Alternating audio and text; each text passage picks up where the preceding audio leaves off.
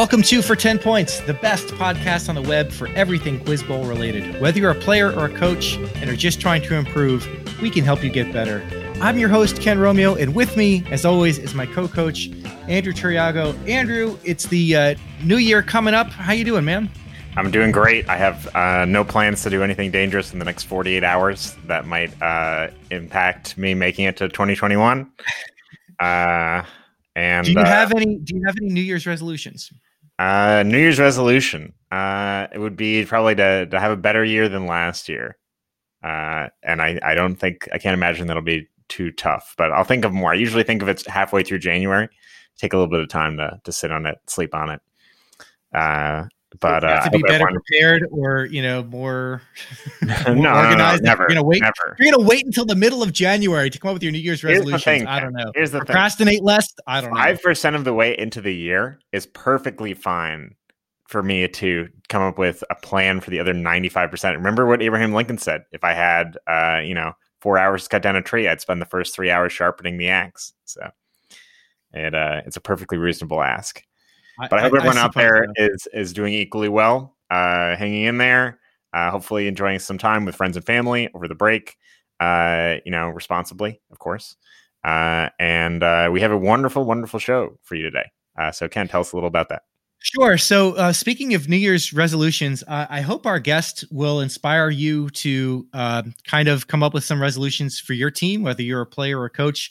Um, you're going to hear uh, from Coach Lisa McClary from the Columbia Independent School and she's going to tell you how um, through pizza and Pez, uh, she has uh, developed this wonderful winning culture uh, at her school. So she's from the Show Me State, and she will show us how to um, make our programs better, how to go from being not just a power within your region, but being a power on the national stage. So all of that is coming up a little bit later in our program. Um, it's it's you know the the year is kind of moving on and we're adapting to a new way of doing things. Um, there have been some tournaments. So mr t what do you say we check out what's been going on? Sounds great. Let's look at what's been posted. It's time to take a look around the country and dive into the tournament results that have been posted so the first posted tournament is from the U.S. Academic Bowl 2020 National Championships, which were still held on December 19th to 20th. Uh, online though, uh, which where had Burleigh Manor A uh, from Maryland defeating Harvest Park from California 420 to 280 to become the 2020 national champion. So congrats to Burleigh Manor A. Uh, Wisconsin Hills from Brookfield, Wisconsin takes third place. Uh, and Burleigh Manor is coached by Anne Marie Lance and Eric and Sarah Siefter. Uh, so they should all feel very proud of themselves and their, their result. Congratulations, Burleigh Manor. Yeah, this was the national championship that, of course, should have been held in late May or June, but uh, had been postponed. They wanted to try to host it in person. It just never worked out, so they were able to do it online.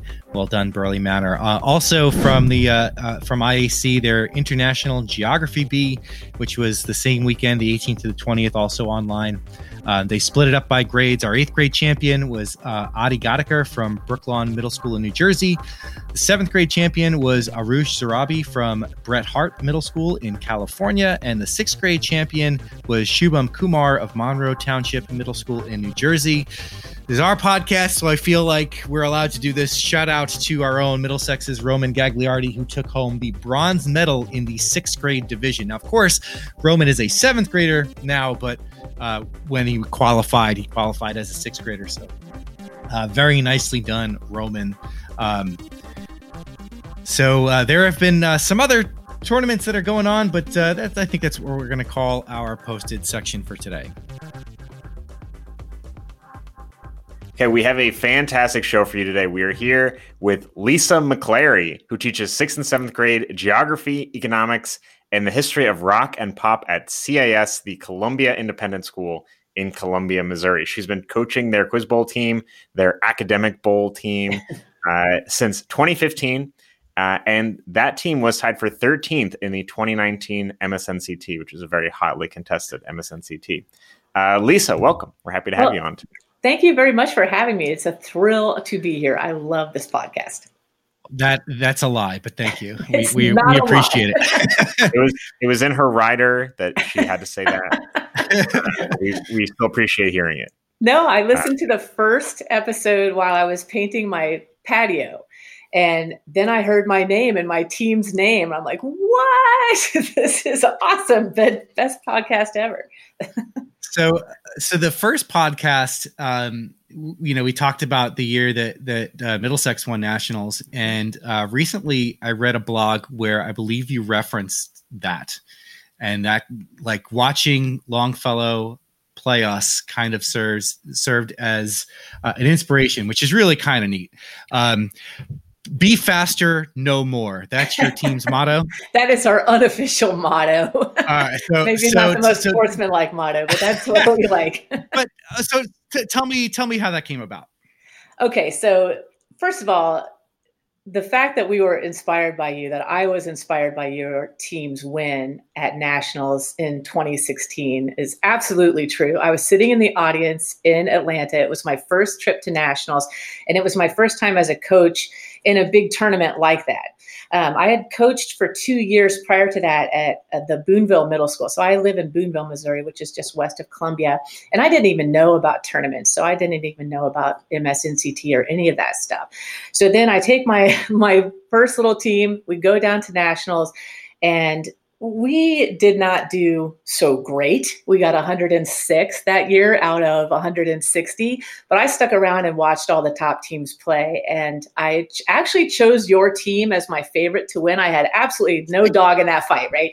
But you had girls on your team. We did. And so I'm like, oh, out of four. Yeah. I'll pick the team with all the girls on it because there's kind of a lack of girls at nationals. So, mm-hmm. um, and then toss up 24 happened, and that girl buzzed in and got Charlemagne, oh, yeah. and the place went yeah. nuts. And um, and of course, I was happy because my team won. But it was really inspirational. And I remember looking at you, going up to your team, like ah, and I'm like, how do I get to be there? so how do I get my team there? And it really was an inspirational moment that I do remember. And so when I was listening to your first podcast and you were talking about that moment, I'm like, oh, that is so cool because that is really what started me off on this journey of being faster and knowing more. so you know one of the one of the reasons i'd say like the main reason that we wanted to have you on our show um, was to talk about how you can go from seeing success at a regional level and um, if you're not from missouri or you know you're really not tuned into uh, the the goings on of quiz bowl programs around the country like just as a just as a little bit of a background in, in 2016 so this is the year that that she was talking about they uh, CIS was their runners up in their state championship. The same thing the following year in 2017. They won the they won their states in, in 2018, um, and there were some other uh, other local tournaments where they would always finish in top three. So you know you see regional success and you think, okay, we're we're ready for the next level, and you go and you get shellacked by the likes of um, I think so. You, your first match ever you won. Your second match you played Kealing, and uh, right now like Kealing, they're kind of a shell of themselves. But but back then they were coming. They were the defending champions. Mm-hmm. Um, so so how do you go from being a, a force in your region mm-hmm. to like projecting that on the the national stage because that is that's an issue that's plaguing so many programs around the country. They're good locally, but they just can't get over that hump. Nat- there's a, there's uh, a plateau where you that you hit where you're you're a big fish in a small pond, and you're trying to get into the big pond. That's exactly right. And honestly, for the first three years that we went, well, the first two years that we went to nationals, we didn't make it to playoffs. Um, by that time, I had gotten to know some other coaches here in Missouri who also take their kids to nationals on a regular basis, but had trouble getting it even into the playoffs. I mean, really, our goal was just to get into the playoffs. And we had even talked, I remember having conversations with coaches here like, is it even worth it to go to nationals? I mean, we play against each other. For example, um, I got to drop some names here, but David Dennis, he's the head coach at Washington, which is a pretty big school um, close to St. Louis. And they've been our main kind of inspirational competition for the last few, since we started, really, because that, that was the team to beat here in Missouri. And um, so we kind of focused on that. But we talked, and it's just like, my gosh, what are we going to do? To get over that hump. And I I wish I could point to the exact moment uh, when I could say, "Yeah, this is what we did," and this, these are the this is the three step program that every coach should do.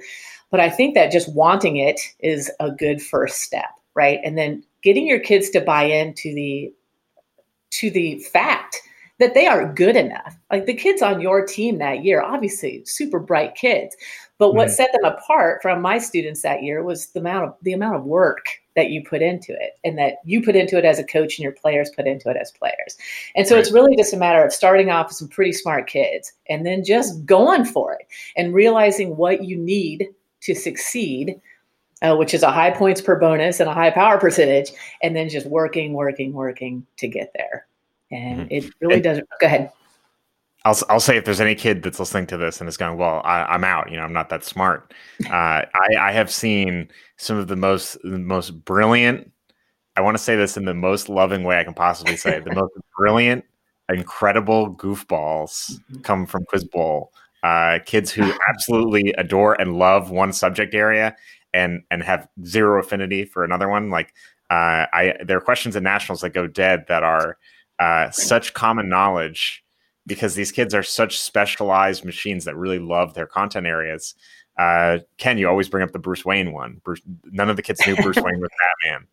Uh, and you might think, well, did these kids like have? Did they have a childhood? Did they? do they know who Batman is? Like, what if, you, what if you had? Just, what if you had just asked them about Batman? Would they have known? like, uh, and you know, one of them might have said, "I think I remember him being mentioned in a book once." Um, but it, uh, y- you do not need a, an incredibly above average amount of like natural talent. It actually, actually, will I'll say, uh, I someone someone said something the other day that really struck me. It actually things tend to work better if you just assume talent doesn't exist or you just assume better. Like, oh, everyone everyone has roughly an equal level of talent, and then you work really hard from there. Uh, because the, the I'll say all the kids that I've seen be really successful are universally 100% of the time hard workers. That's right. So that's it is right. it is that dedication. That's that's what makes your team so so incredible. Honestly, uh, is clearly there was a lot of work to put in in a very short amount of time, uh, and if we can mine a little bit of that and get that to be something that other teams can take away, that's that's incredible. Yeah, I think that balance has really helped my teams over the years. So when I first started off, we had a superstar player. His name was Hunter, and at that first year in nationals um, he was 28th out of 852 kids as a seventh grader. And then the next year, he also led the team in Dallas. He ended up 10th as an, you know, out of overall individuals. So we had a superstar. And, uh, but after that, my teams got really much more balanced. And honestly, I would never turn a superstar away from my team, right? And it's really fun to watch those kids just turn it on and go. They're so impressive. But for us, it's been way more fun to have a very balanced team.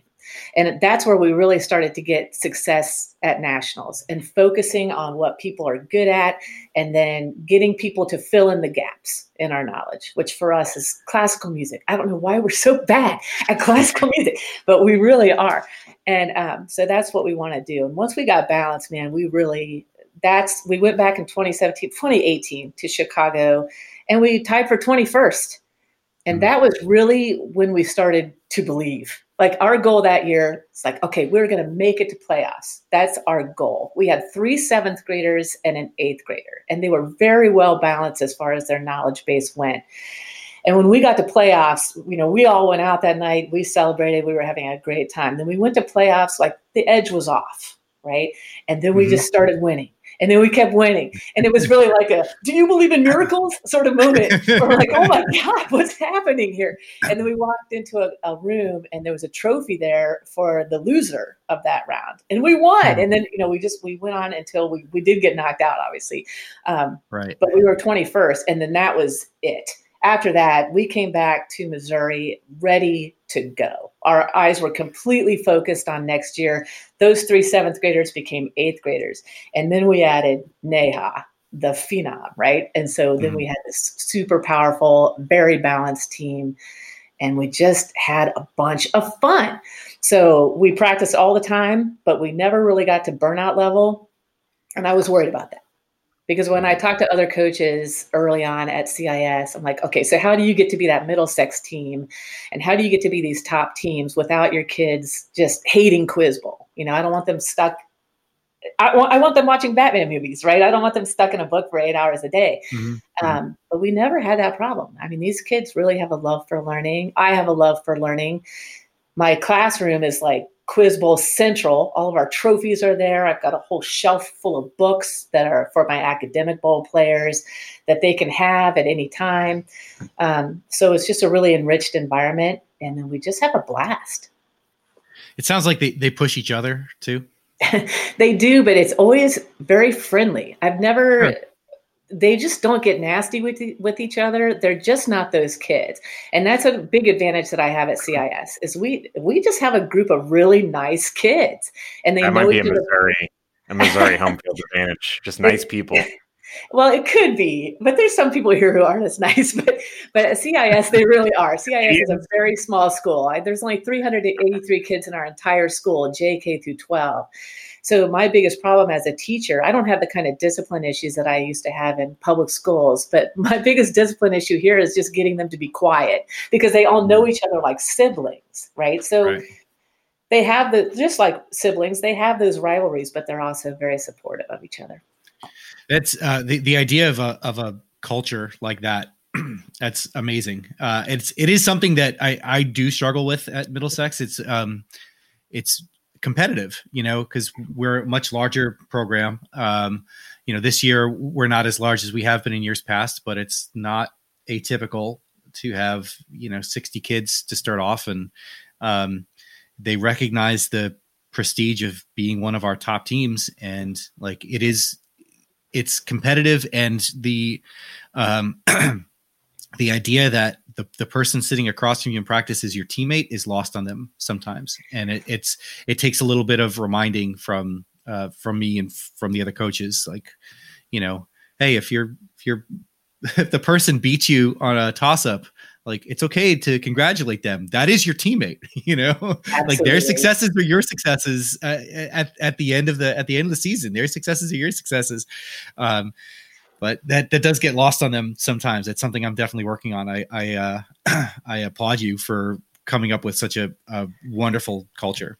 Well, I can't take credit for the culture. I'm just a little part of it, right? But it was definitely something that was evident from the start when I started teaching at CIS, just how nice everyone was. And a lot of people mm-hmm. comment on that. Um, the teachers are nice to each other. Everyone says good morning, hello, and we all know each other by first name, right? So um, the kids they really are nice. and um, yeah. they do, of course, I have players who kind of get uptight sometimes or like, oh, you know, they keep buzzing in and I can't get in. Um, so that's a good teachable moment, right? To hey, say exactly what be, you say. Be faster, no more. I don't. that's, that's where that came up with. So I will sometimes play my students in practice, especially if they're just really clicking along and they're just feeling so great. Then I'm like, ah, you know, I think I'm going to play this next round. And um, first of all, I can't beat that CIS A team that went 13th. There's no way, but I can mm-hmm. take on my other mm-hmm. teams and usually beat them. And um, that's fun, not just because, like, oh, wow, I'm 50 years old and beating all these 12 year olds, but um, because it, I do know certain things that they don't know. And so if they start to whine, I get the chance to say, well, just be faster, no more. And then it just became a thing that we always said. yeah, there, there, there definitely is a point where, um, you know, players just they're better than I am, and I'm okay with that. Like, yeah, absolutely. You know, who's, who's, a better who's a better tennis player, uh, yeah, Serena, Serena Williams? Williams? or her coach? Yeah, right. Uh, you know, part of part of the talent is actually creating, cultivating talent in others, or cultivating, right. uh, you know, that that result end result in others. Like she doesn't need to be, like her coach doesn't need to be better than her she just right. needs to maybe understand some some things that you might be missing. So I mm-hmm. Ken and I play against the kids all the time. Yeah, um, and another thing that playing against them does is it shows how stupid some of my answers can be. Like I'll buzz in and just lay out some really dumb answer, and then like what did i just say? And it gives the kids a chance to laugh at me and it kind of makes everything more fun. And it's really important to me that the kids laugh at their own mistakes. So early on especially i had some really top players and they would get things wrong and sometimes they would get things wrong in like really high stakes situations. So they would mispronounce a greek name for example, and we would lose, right, because of that. And uh, so I would just always kind of playfully tease them about that. And honestly, I have that relationship with my kids where I can do that without them just completely freaking out and saying Miss McClary is so mean. But um, it really does work over time if you can really just bring out the joking aspect. Everyone's going to mess up. Everyone's going to say something laughable at some point and come up with just something really wrong. And and I think that it's really important to to do that um, and to kind of have fun with those wrong answers because it makes them know that it's okay to have wrong answers. In fact, it becomes our in joke, and then that's fun. Absolutely, right? there are a lot of there are a lot of in jokes. I'm trying to think of one. There's um, oh man, who wrote Robinson Crusoe? Ken, do you remember? Yeah, William Defoe. So for a while, one of her our students would always say, "Oh, it's um William Defriend," and in every practice, he would answer that way. He goes, "Oh, it's it's William Defriend," and I would be I would be like, "You're going to say that in a in a national toss You're going to say William Defriend." And everyone's, it, it, you have it's also it's also Daniel Defoe. Oh, now it, that I think about yeah, it, Willem. Willem Dafoe. Exactly, uh, Willem Dafoe. Is, uh, isn't he the, the yeah? Goblin? He played the Green Goblin. Right? that was what it was. There multiple layers. So you have uh, half your school is is uh, is doing Scholar Bowl. Um, how do you determine who's on your top team and you know and all, all the way down the line? Okay, so this is another advantage that I have at CIS. Honestly, I mean, my biggest advantage is our size, right? That we just don't have a lot of kids, and it's hard to take on teams like yours and these other big, huge schools that just have so much talent. Um, but we also have a lot of talent, and my advantage is that I know every single kid at the school. In fact, unless they came after seventh grade um, and they never took one of my electives, I have taught every child at CIS from sixth to 12th grade. So I know them very well.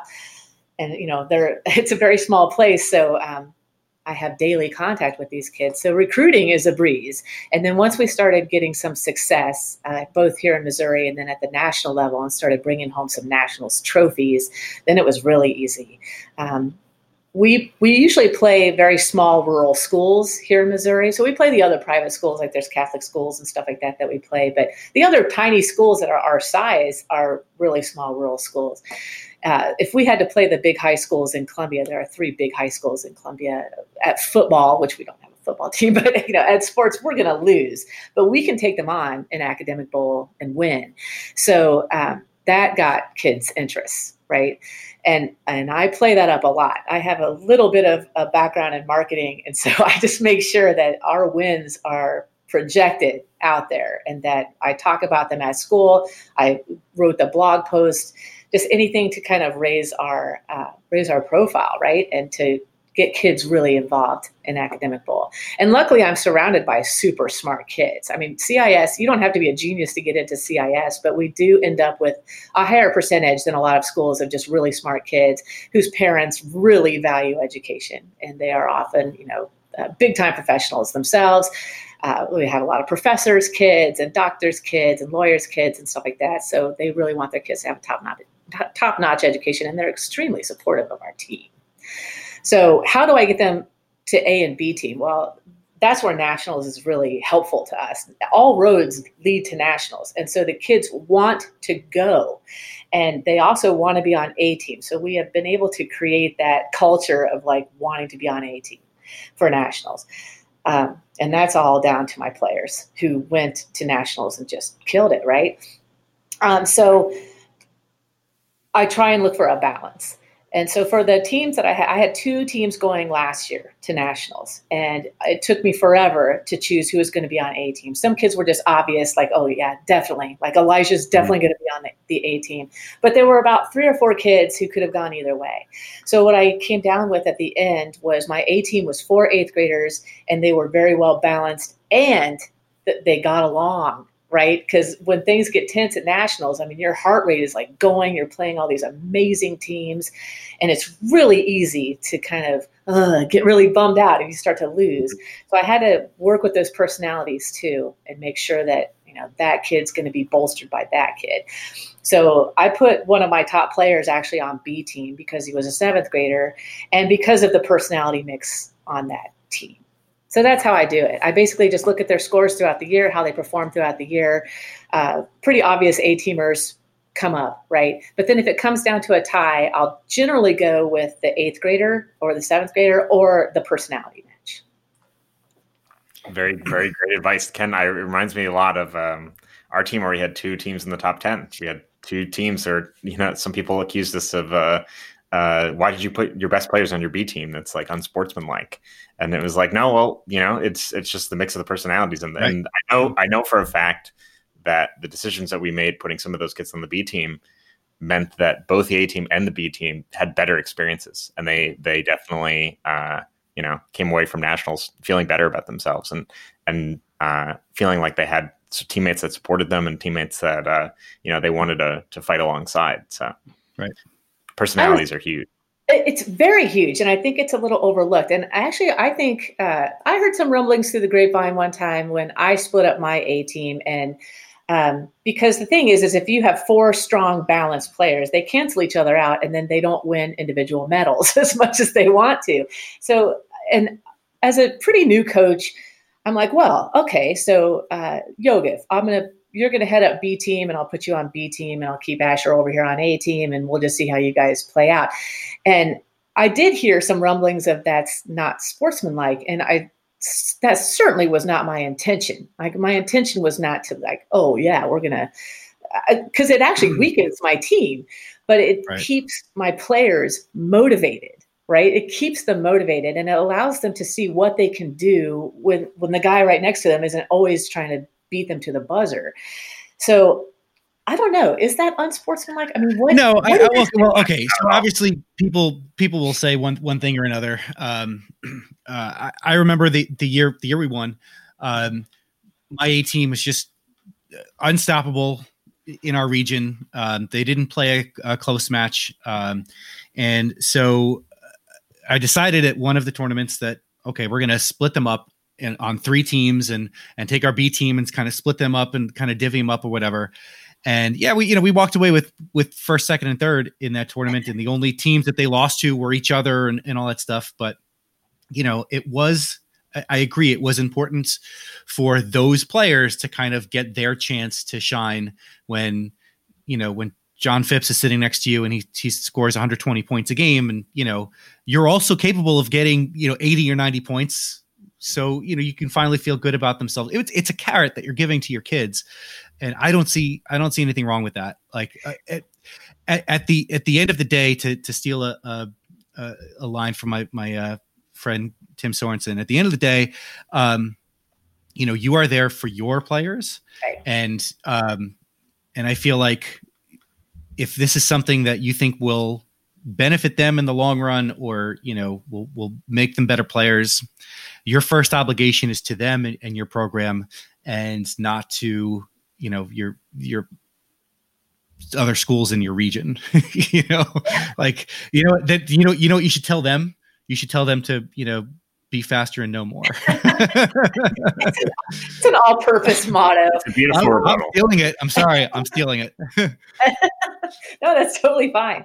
I, I, feel the same way. It it did let those kids kind of break out. Actually, on, on your very first podcast, when you did mention our team, uh, Yogev was our top scorer. He's an A team. I mean, he was on our A team when we got 13th, and uh, and I broke him off and put him at, in charge of B team, and, and you saw what happened. I mean, he he was the top scorer of the day. He won the medal, and he was very happy about that. And I just looked at it like the, these kids are they are working hard. I mean, and they're working hard on their own. I'm not forcing them to do any of this stuff. They just want to excel, and so they're mm-hmm. reading at home. They're they're memorizing things at home, and why not? I mean, if they want the medal, give it to them. And again, yeah, that's just like you said, kid, if you want the medal, be faster, no more. I mean, that's all there is to it.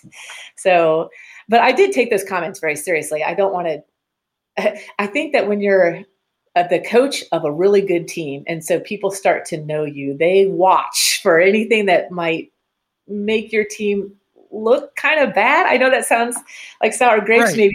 I've heard it. I've walked into a room as a moderator and I've heard people kind of trash talking our team. I'm like, what?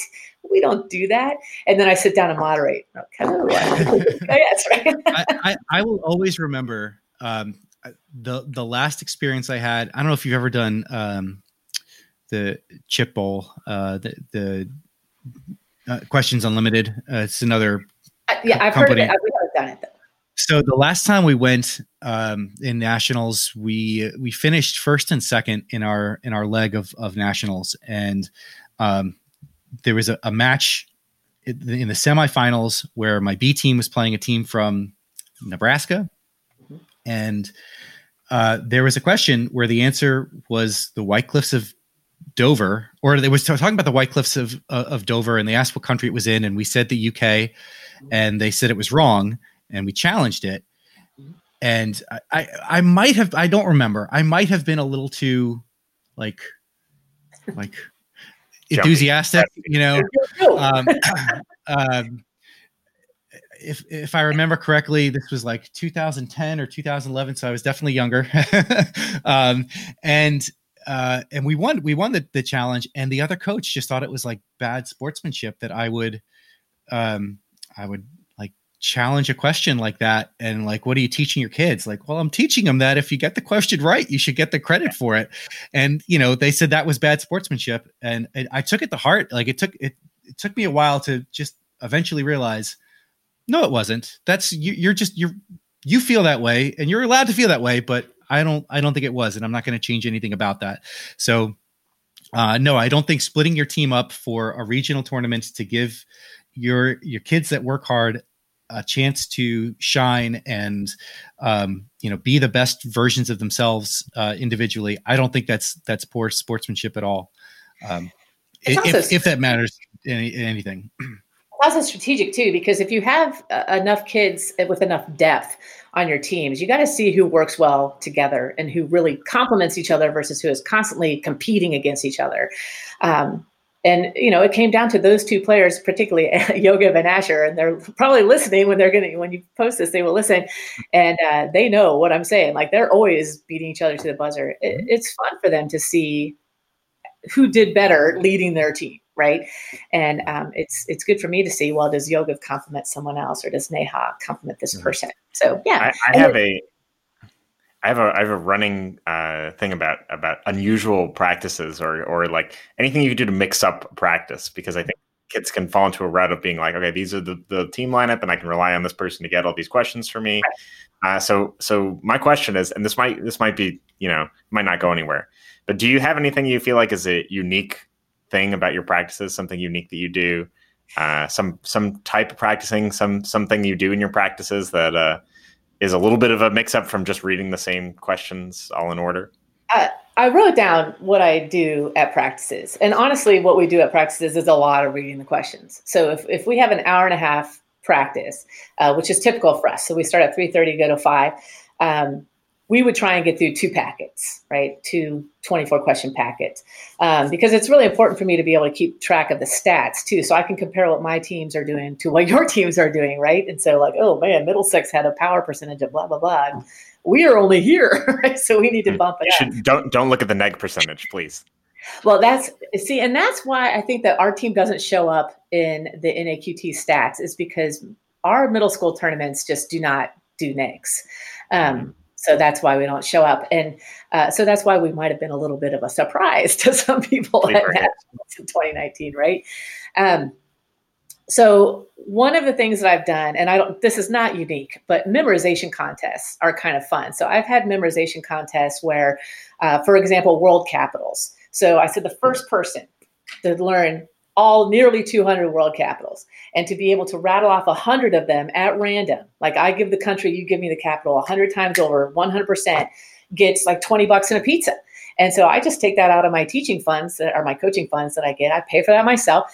And then and but it motivates them. And one kid who is an eighth grader now so great he learned them in five days. Five days later he came back. I generated a list of co- countries a hundred questions later, there were teachers, other kids like packed into my room watching this happen.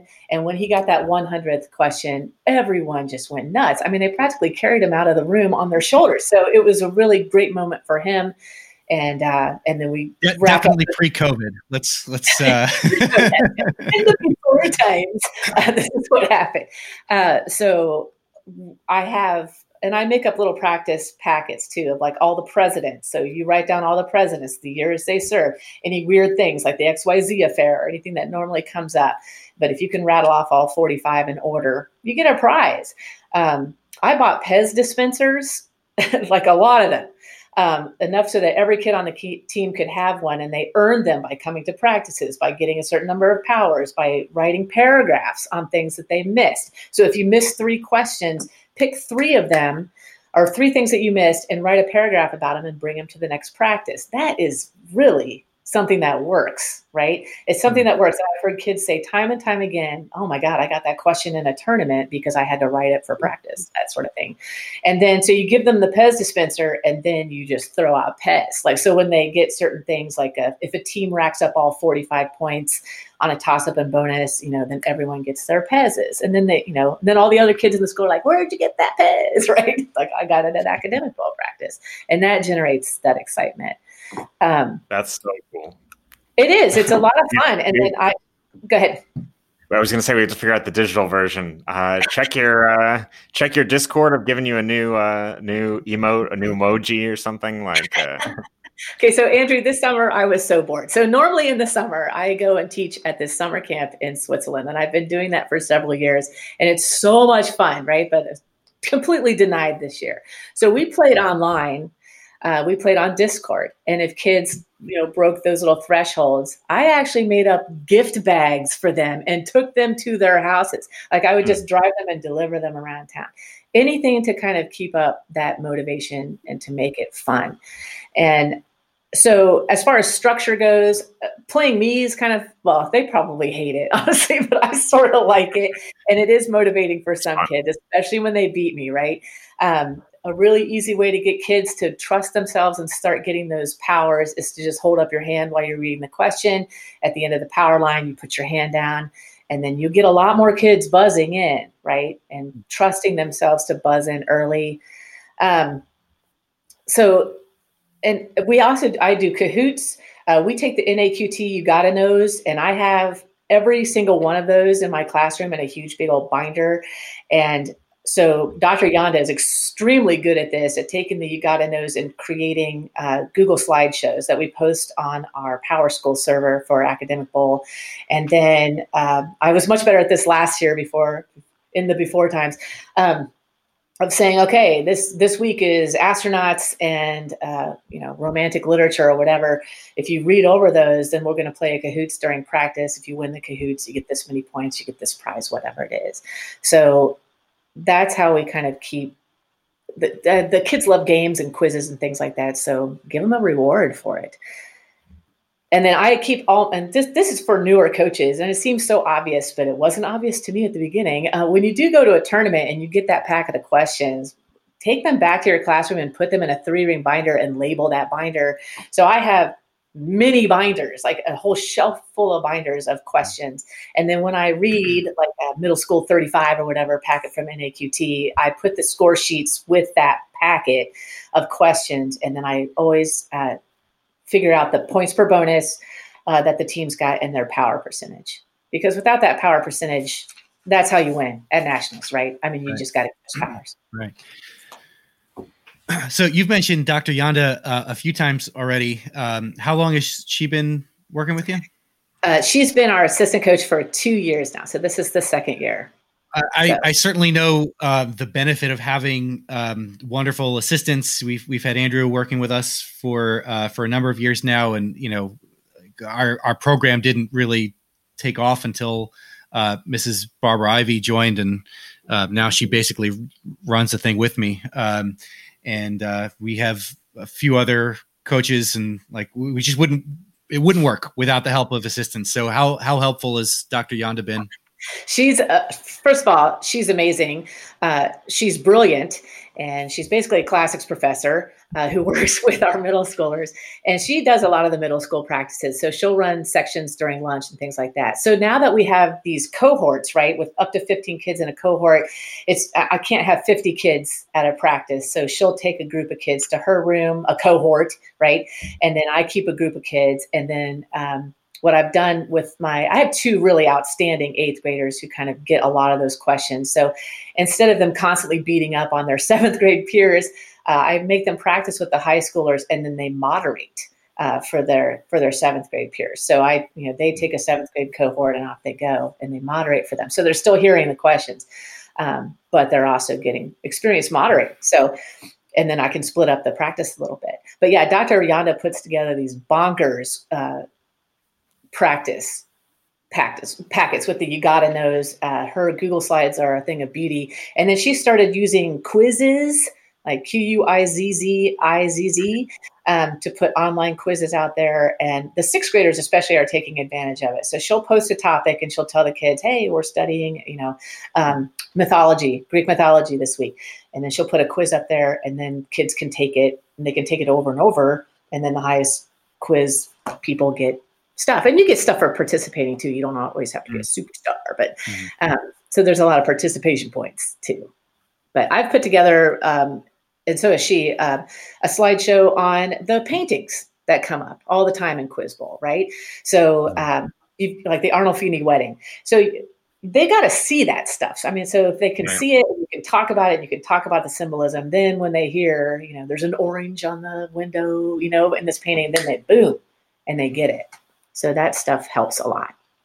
Absolutely, it reminds me a lot of uh, what what Ken and I did when we we did a summer camp together. And I know Ken has kept that up since then. Mm-hmm. As we would make these fun slideshows and just you know walk through them and talk about them. And uh, I think there there's so many digital resources out there. I can tell you like two off the top of my head that people keep recommending to me, and I haven't I haven't had the chance to use them yet. I know Quizizz is one of them. Uh, there's another one that I've been told is basically better than Kahoot. Mm-hmm. Uh, let me see. Let me see if I can find it. I think I know what you're talking about, where they can earn points or dollars or something like that as a team. Yeah, it's like uh, Gimkit. Gimkit, yes.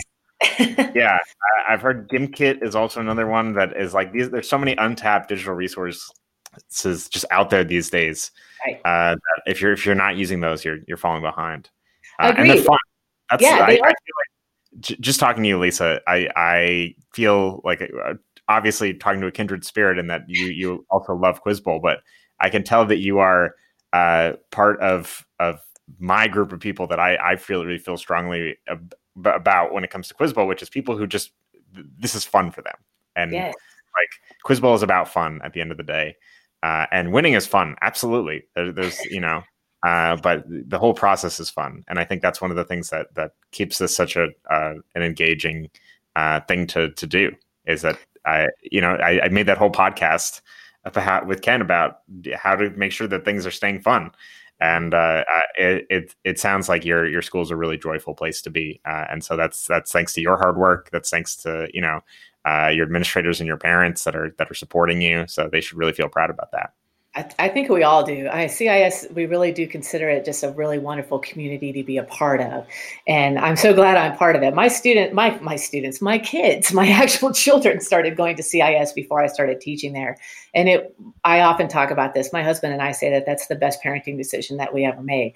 So if you start off in a school like that where you have this this wonderful supportive community, really kind kids, uh, no real discipline problems, um, yeah, you can do a lot right? You can do a lot. And when I first started teaching there, and I taught all the sixth and seventh graders, um, it became very evident very quickly what a smart group of kids I was working with, and why is there no middle school quiz bowl team?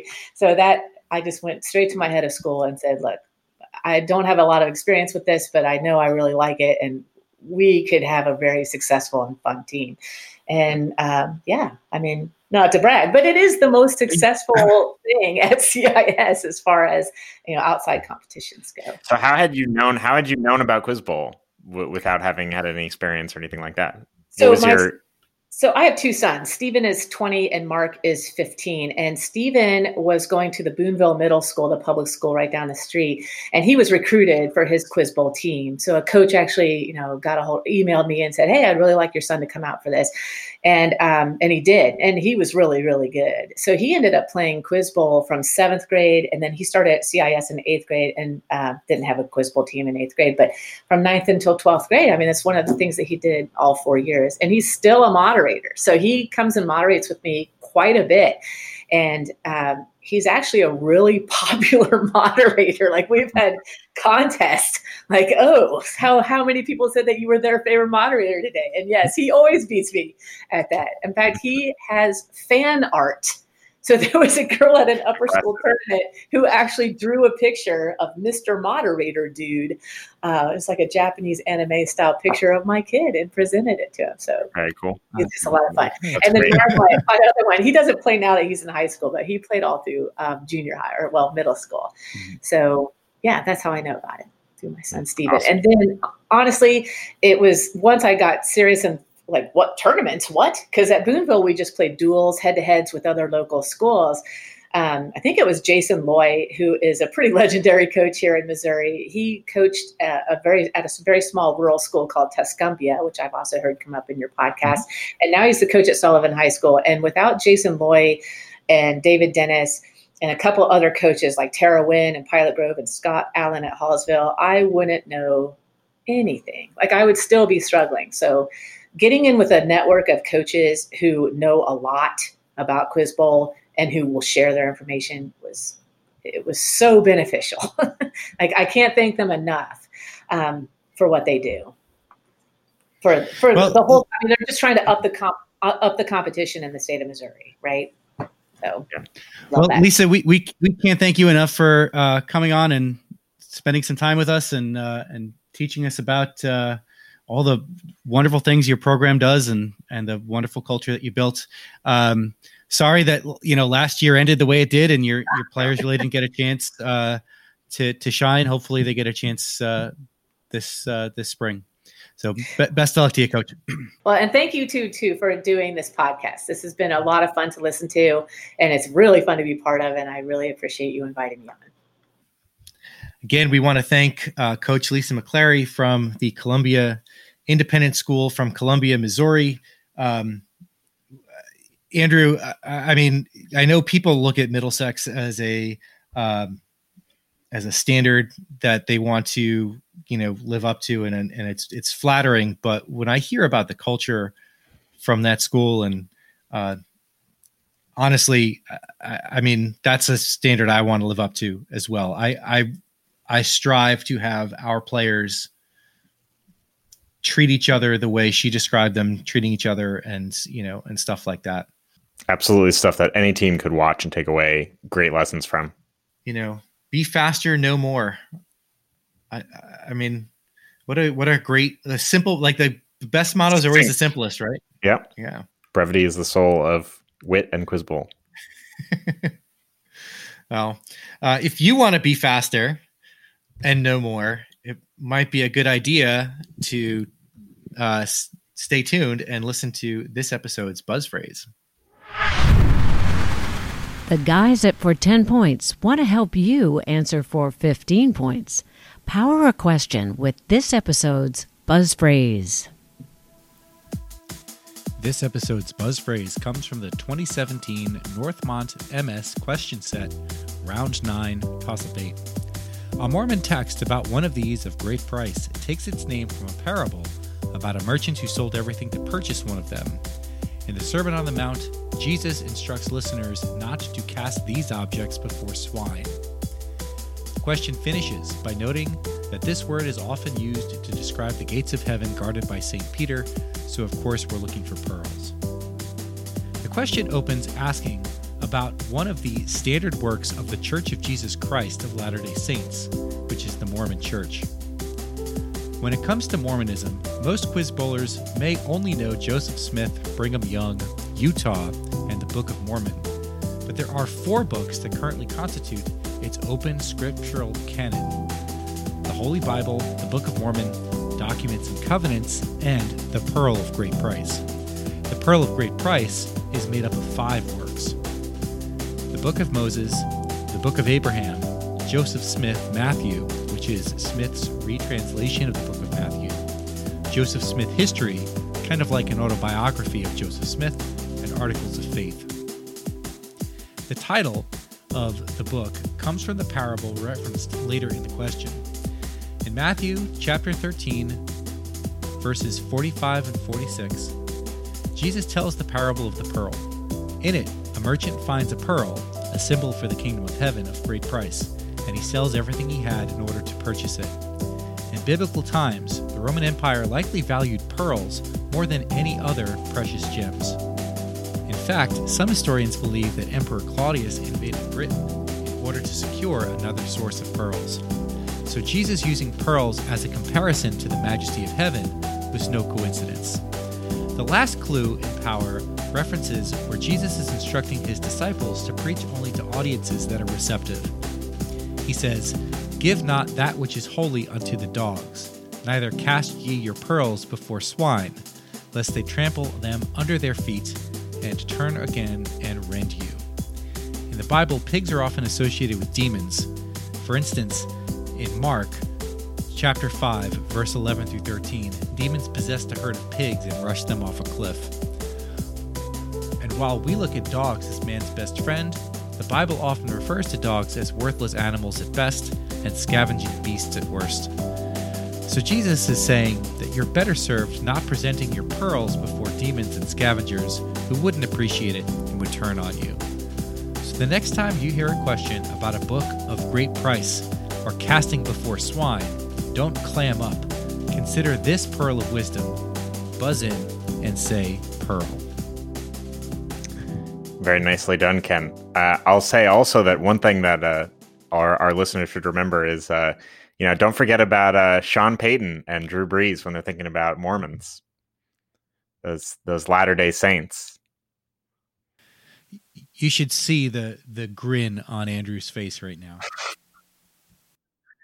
I'm so clever. I know I am. It's fine. Uh, so uh, this has been for 10 points, the best podcast on the web for everything Quiz Bowl related, whether you're a player, a coach, or just trying to improve. Hopefully, we have helped you get better. I'm your host, Angel Turiago, signing off for my co coach, Ken Romeo, uh, and I hope that all of you have a great holiday, and we will see you in the new year.